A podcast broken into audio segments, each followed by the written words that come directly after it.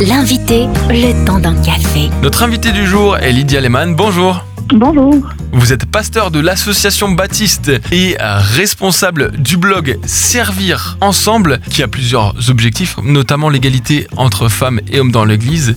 Et en cette journée internationale des droits des femmes, on en parle. Qu'est-ce qu'on peut voir dans la Bible de la place de la femme si on regarde un peu l'Ancien et le Nouveau Testament? Bah, pour répondre à cette question, moi je, je commencerai par le commencement, par, par Genèse 1, par le premier livre de la Bible, même le premier chapitre, qui nous parle de la création de l'être humain et qui montre que les hommes et les femmes ont été créés à l'image de Dieu et que Dieu confie aux hommes et aux femmes en fait un même mandat, le mandat de prendre soin de la création, de représenter Dieu sur cette terre. Et pour moi c'est vraiment fondamental, ça, ça donne le là.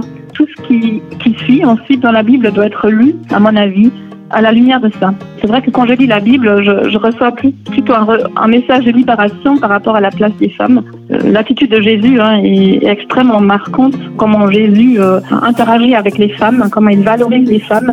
Jésus qui discute théologie avec une femme hein, étrangère, la femme samaritaine. Jésus qui prend les femmes au, sérieux, qui Jésus est oint par une femme. C'était vraiment un acte de traîtrise, donc euh, la femme a vraiment toute sa place hein, dans- dans- avec Jésus. Et parfois entre masculinité toxique, féminité exacerbée, les extrêmes sont parfois bien marqués, ou parfois les choses sont assez floues.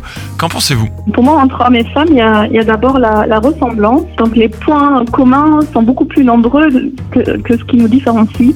Il est important de sortir de ce que j'appelle un jeu de vagues. Euh, C'est-à-dire que pendant longtemps, on a davantage souligné la différence en mettant de côté la ressemblance, que ce soit dans la société ou, dans l'Église. On a souvent essayé, euh, consciemment ou inconsciemment, de mettre chacun dans des cases. Bah, en tant qu'homme, on doit faire ceci, cela. En tant que femme, on, doit se comporter euh, d'une telle manière. Et ça, c'est un extrême qui a engendré un, autre extrême. On a balancé de l'autre côté euh, où on a tendance à souligner uniquement la ressemblance euh, en négligeant la différence, ce qu'on voit beaucoup aujourd'hui. Mais si on continue comme ça, en fait, on s'en sortira jamais, euh, je pense, parce qu'on va toujours aller d'un côté et de l'autre.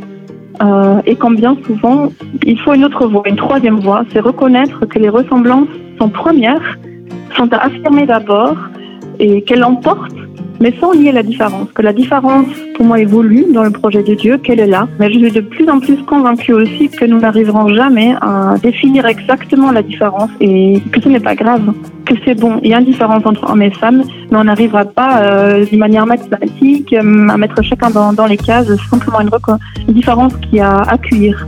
Et euh, du coup, pour moi, la question à se poser, c'est non pas comment devrais-je me comporter en tant qu'homme, en tant que femme, mais est-ce que mon comportement, il reflète, il reflète Christ? Est-ce qu'il est digne du Christ? Et les hommes et les femmes sont un en Christ. Et alors finalement, comment réussir à vivre harmonieusement? Euh, tout commence pour moi par une prise de conscience de ce qui a été vécu euh, par les femmes pendant des siècles. Euh, une prise de conscience et ensuite aussi un apaisement qui, qui est à vivre.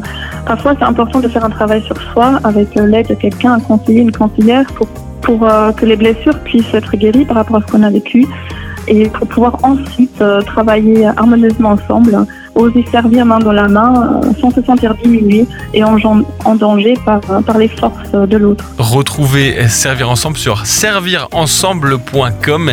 Merci Lydia Lehmann. Retrouvez ce rendez-vous en replay sur farfm.com.